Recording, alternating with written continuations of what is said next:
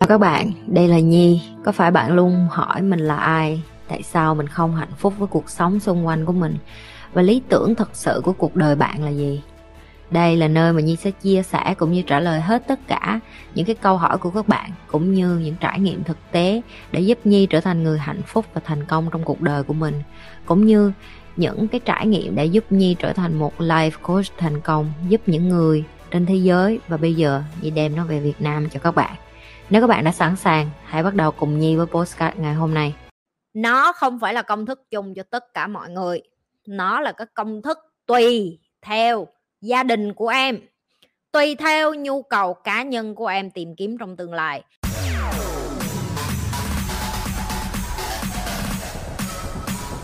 Em nên mua nhà hay nên thuê nhà? Nhi sẽ nói cho các bạn theo cái phương diện của một nhà đầu tư chuyên nghiệp đó là tùy tại sao như nói tùy? Nếu như bạn là một người xác định là bạn không có đi làm nhà đầu tư, bạn không có xác định làm giàu từ bất động sản, bạn chỉ đơn giản có nhu cầu muốn mua một căn nhà để ở, thì bạn không có nhất thiết phải thuê. Tại vì đường nào thì à, bạn cũng tốn tiền cho cái căn nhà đó, thì bạn có quyền được mua cái căn nhà đó và ở cái căn nhà đó. Nhưng mà đừng bao giờ, lặp lại này đừng bao giờ mở miệng và nói cái căn nhà đó là cái căn tài sản. Tại vì từ cái giây phút mà bạn mua cái nhà và ở, thầy chị nhi hay nói giỡn là đập đầu vô tường và tự chửi mình ngu đi. Tại vì cái căn đó cả đời nó là tiêu sản của bạn. Như sẽ phân tích tại sao nó là tiêu sản của bạn.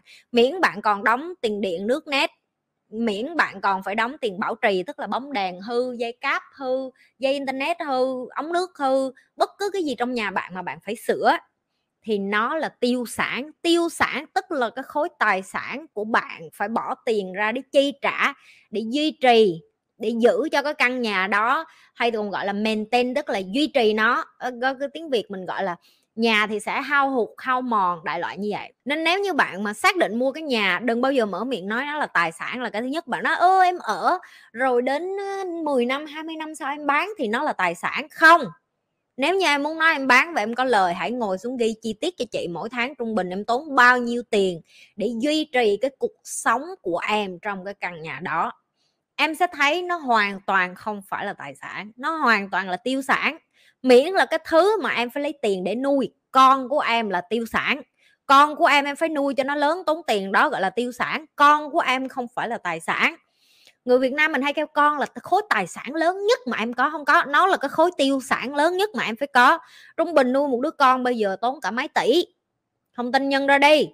Ăn, uống, ngủ, nghỉ, đái, ỉa, chẳng qua em không có muốn tính vô thôi.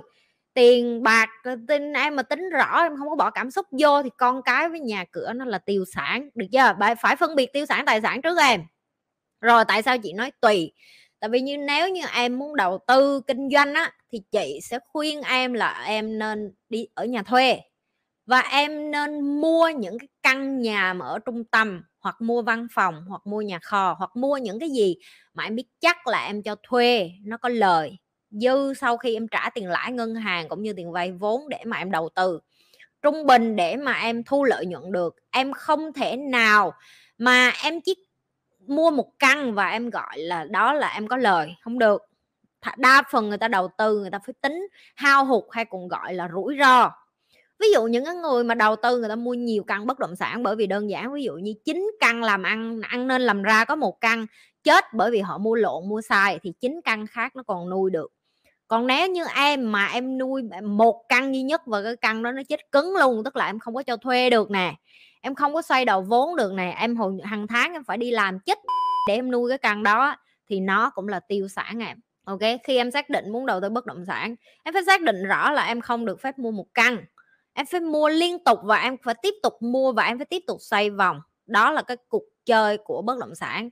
Có rất là nhiều người vô và, kiểu như, ơ, tiền đâu mà chị mua được bất động sản? thì chị không nói. Tại vì họ không chơi bất động sản và đối với họ họ chỉ nghĩ là, ui, bất động sản mua một căn là giàu rồi, không có em. Bất động sản em mua một căn nó chỉ cho em cash flow hay còn gọi là dòng tiền rất ít để em duy trì. Nó không đủ để nuôi sống bản thân em và gia đình em. Em muốn làm bất động sản mà em muốn lời nhiều, em phải mua liên tục chứ còn mà em, kiểu như là, em em em mới mua một lần xong rồi em nghĩ là ờ em mua một căn vậy là em giàu là sai rồi. Cho nên đừng có đi mà nghe mấy cái con dự án nó dụ mày mua một căn là mày giàu là ngu á nghe, cái đó là tiêu sản nghe đó không phải tài sản nha tùy là theo cái mà chị vừa mới nói, nếu em định hình là em đi theo cái con đường là là nhà đầu tư chuyên nghiệp như chị luôn hoặc là một trăm phần trăm em muốn kiếm tiền từ bất động sản luôn á, thì em phải đi ở nhà thuê hoặc là thuê bất cứ nơi nào em muốn hoặc là không có nhất thiết em ở đầu và dùng toàn bộ số tiền của mình để đầu tư vô những cái căn bất động sản khác. Ok, cái căn này là căn của chị. Cái này là do chị có trước lúc chị ly hôn với chồng chị, chồng cũ của chị. Thì nó khác với cái chuyện là sau khi chị ly hôn xong thì những cái căn khác, nó là những cái căn bất động sản mà chị đầu tư và tất cả bất động sản của chị đều đứng ở dưới công ty. Chị lặp lại, em không được phép đứng bất kỳ tài sản nào dưới tên em cái tao thẳng thắn nói trước mặt vậy luôn cái đứa nào mà tham chức tham quyền tham danh tham lợi phải có tên thì mới là mình mới là chủ á, thì tụi mày còn còn còn chưa có được đi học nhiều về về bất động sản ok? Lý do tại sao em phải để tất cả tài sản ở trên uh, giấy công ty? Chị lặp lại người giàu không có ôn hay còn gọi là không có sở hữu bất cứ một khối tài sản nào nhưng họ điều khiển, lặp lại nè, cái từ nó rất là quan trọng, họ điều khiển tất cả các khối tài sản.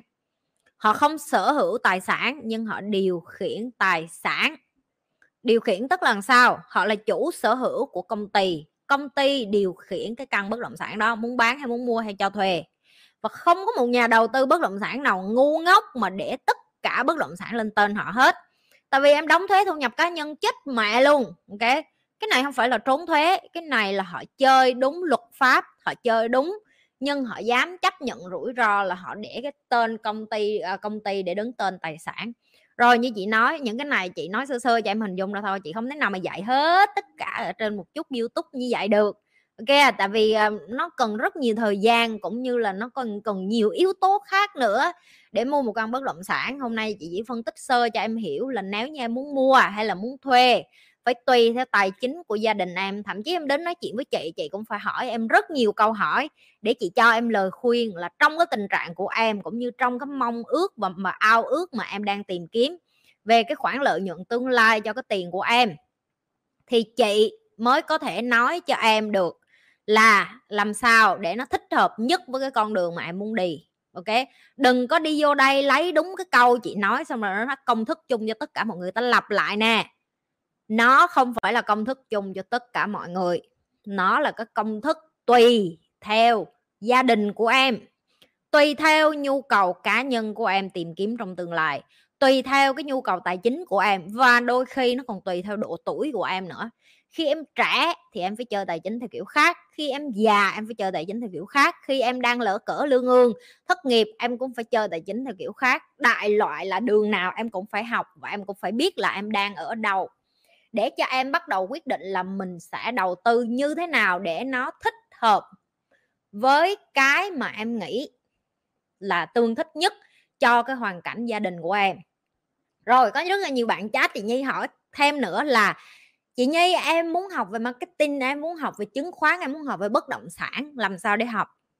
Ngay cả cái chuyện mà mày vô trong nhi house mày không vô được. Lặp lại nè, không vô được nhi house không vô được call me hay còn gọi là gọi trực tiếp với chị, cũng không vô được nhi lê tim thì em đừng có nghĩ đến chuyện em học những cái này, không phải chị kiết em, nhưng mà tất cả những cái người mà học theo chị á, người ta phải có quá trình, họ phải có cơ bản rồi mới lên nâng cao, được chưa?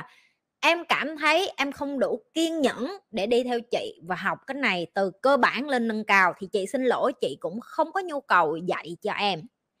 Tại vì sao? Chị không chảnh, nhưng chị biết công thức để làm một người có tiền và thịnh vượng. Đó là em phải biết em là ai trước. Em chưa biết em là ai. Nó giống như cái chuyện chị đưa cho em một cái xe Lamborghini, trong khi em chỉ biết đi xe đạp. Giờ chị có đưa cho em cái xe phân khối lớn như xe Lamborghini hay là Ferrari đi chăng nữa thì em cũng đâm vô ruộng, em cũng đâm vô cày, em tự sát.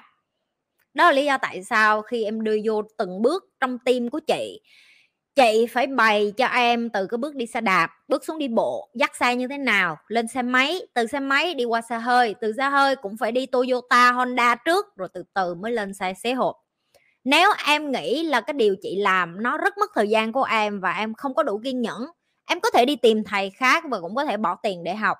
Nhưng chị khẳng định với em một trăm phần trăm, em có đi ông thầy nào, em cũng phải đi tất cả những cái bước mà chị chuẩn bị dạy và chị dạy được chưa? Và chị không có ngại để mà nói thẳng vô mặt luôn, đó là nếu như em, ngay cả cái chuyện chat để đi vô trong từng nhóm của team chị mà em không đủ kiên nhẫn, thì chị cũng không có kiên nhẫn để mà dạy em những cái kiến thức này. Tại vì khi em học, em cũng phải thực hành à. Em cũng phải đi ra đường để tìm bất động sản. Em cũng phải ngồi và đọc bản báo cáo tài chính của từng công ty để em mua chứng khoán. Em cũng phải học về kinh doanh là cái gì? Em cũng phải học về lãnh đạo là cái gì? Chị không có cho em đi đường tắt và chị không có nhu cầu dạy em đường tắt. Nếu ai đó dạy cho em đường tắt mà kiếm được tiền thì em làm ơn em đi ra ngoài và tìm cái người thầy đó dạy. Tất nhiên em em tốn tiền, tất nhiên em tốn rất nhiều tiền và như vậy nói, em cũng phải quay lại với cái công thức cũ của chị. Nhưng mà chị không quan tâm, tại vì cuộc đời ai cũng có sự chọn lựa. Em không delay hay còn gọi là em không cho bản thân em kiên nhẫn để đi từng bước lên á chị không có thời gian để đưa cho em một cái công thức. Và thậm chí chị có đưa cho em liền, em cũng không hiểu đâu. Thậm chí như bây giờ chị vừa mới phân tích sơ sơ tài sản, tiêu sản, cũng có một đứa, một đống đứa đã không hiểu chị nhi đang nói cái gì rồi. Cho nên như chị nói á, em không đi từ kiến thức cơ bản, đừng mơ em học được nâng cao. Thậm chí trong tim của chị, mấy đứa nó học á, nó ngồi mà nó hỏi chị nhi, nó còn nói chị nhi là, chị nhi bắt đầu, em bắt đầu khó hiểu rồi, em không có, em không có hiểu chị nhi nói cái gì rồi, từ từ chị nhi dạy tiếp chị nhi thề luôn. Ờ, có nghĩa là không phải chị nhi không muốn đưa kiến thức nâng cao cho nó nhưng khi chị nhi đưa kiến thức nâng cao chị nhi hỏi nó lãi kép là cái gì lãi suất ngân hàng là cái gì tại sao lại phải cho cho vay tại sao ngân hàng lại phải cho vay ngân hàng là cái gì tiền là cái gì dòng tiền là cái gì à, lợi nhuận sau khi bán là cái gì dòng tiền vô là cái gì. Tất cả những cái đó chị như vậy chị phải hỏi tụi nó cho đến khi tụi nó hiểu ngay cả cái từ chuyên ngành mà em còn không hiểu. Thì làm sao chị dạy cho em được? Không có đường tắt ta lặp lại không có đường tắt. Em vẫn đi tìm đường tắt, em đi lộn kênh. Kênh của chị không có đường tắt, kênh của chị em bắt buộc phải coi hết, em phải học hết, em phải thấm hết. Thì em mới hiểu được là chị đang nói cái gì. Được chưa? Rồi, như thường lệ, đừng có thắc mắc là tại sao chị nhi không dạy những cái này trên public. Những cái này nó cần cuộc nói chuyện một một. Cuộc nói chuyện một một tức là em phải ngồi đó để chị hỏi rất là nhiều điều về em, trước khi chị biết được lời khuyên nào là cho em. Nếu tụi em đã coi những cái call me của chị, tức là gọi cho chị trực tiếp, em sẽ hiểu được là khi mà người ta đi vô hỏi cho chị một cái vấn đề gì, chị phải biết rất nhiều về họ trước khi chị cho họ được lời khuyên. Ok, chứ chị không thế nào mà chị cho một cái lời khuyên theo kiểu như không nghe cái gì hết, không biết người ta là ai, xong rồi tự nhiên đưa lời khuyên bán bổ vô trong mặt người ta như vậy. No, cái đó là sai rồi em mình phải biết cái gia đình hoàn cảnh của họ, mình phải biết cái tiểu sử của họ. Nếu như chị cho người ta cái công thức làm ra một triệu đô trong khi người ta còn chưa có được trăm ngàn để ăn ổ bánh mì là sai lầm rồi, sai lầm rồi. Đó, có đứa than đau não rồi kìa. Tại sao đau não? Tại vì đơn giản là còn chưa hiểu được mấy cái kia, làm sao hiểu được mấy cái thức cọc thôi, dẹp đi ha. Dẹp đi. Rồi. Như thường lệ, đừng có quên like, share và subscribe cái kênh của mình. Nếu bạn là đầu tiên vô livestream, chưa bao giờ coi kênh của Nhi, chưa bao giờ like và share và subscribe. Và quan trọng là nhấn nút cái chung nữa.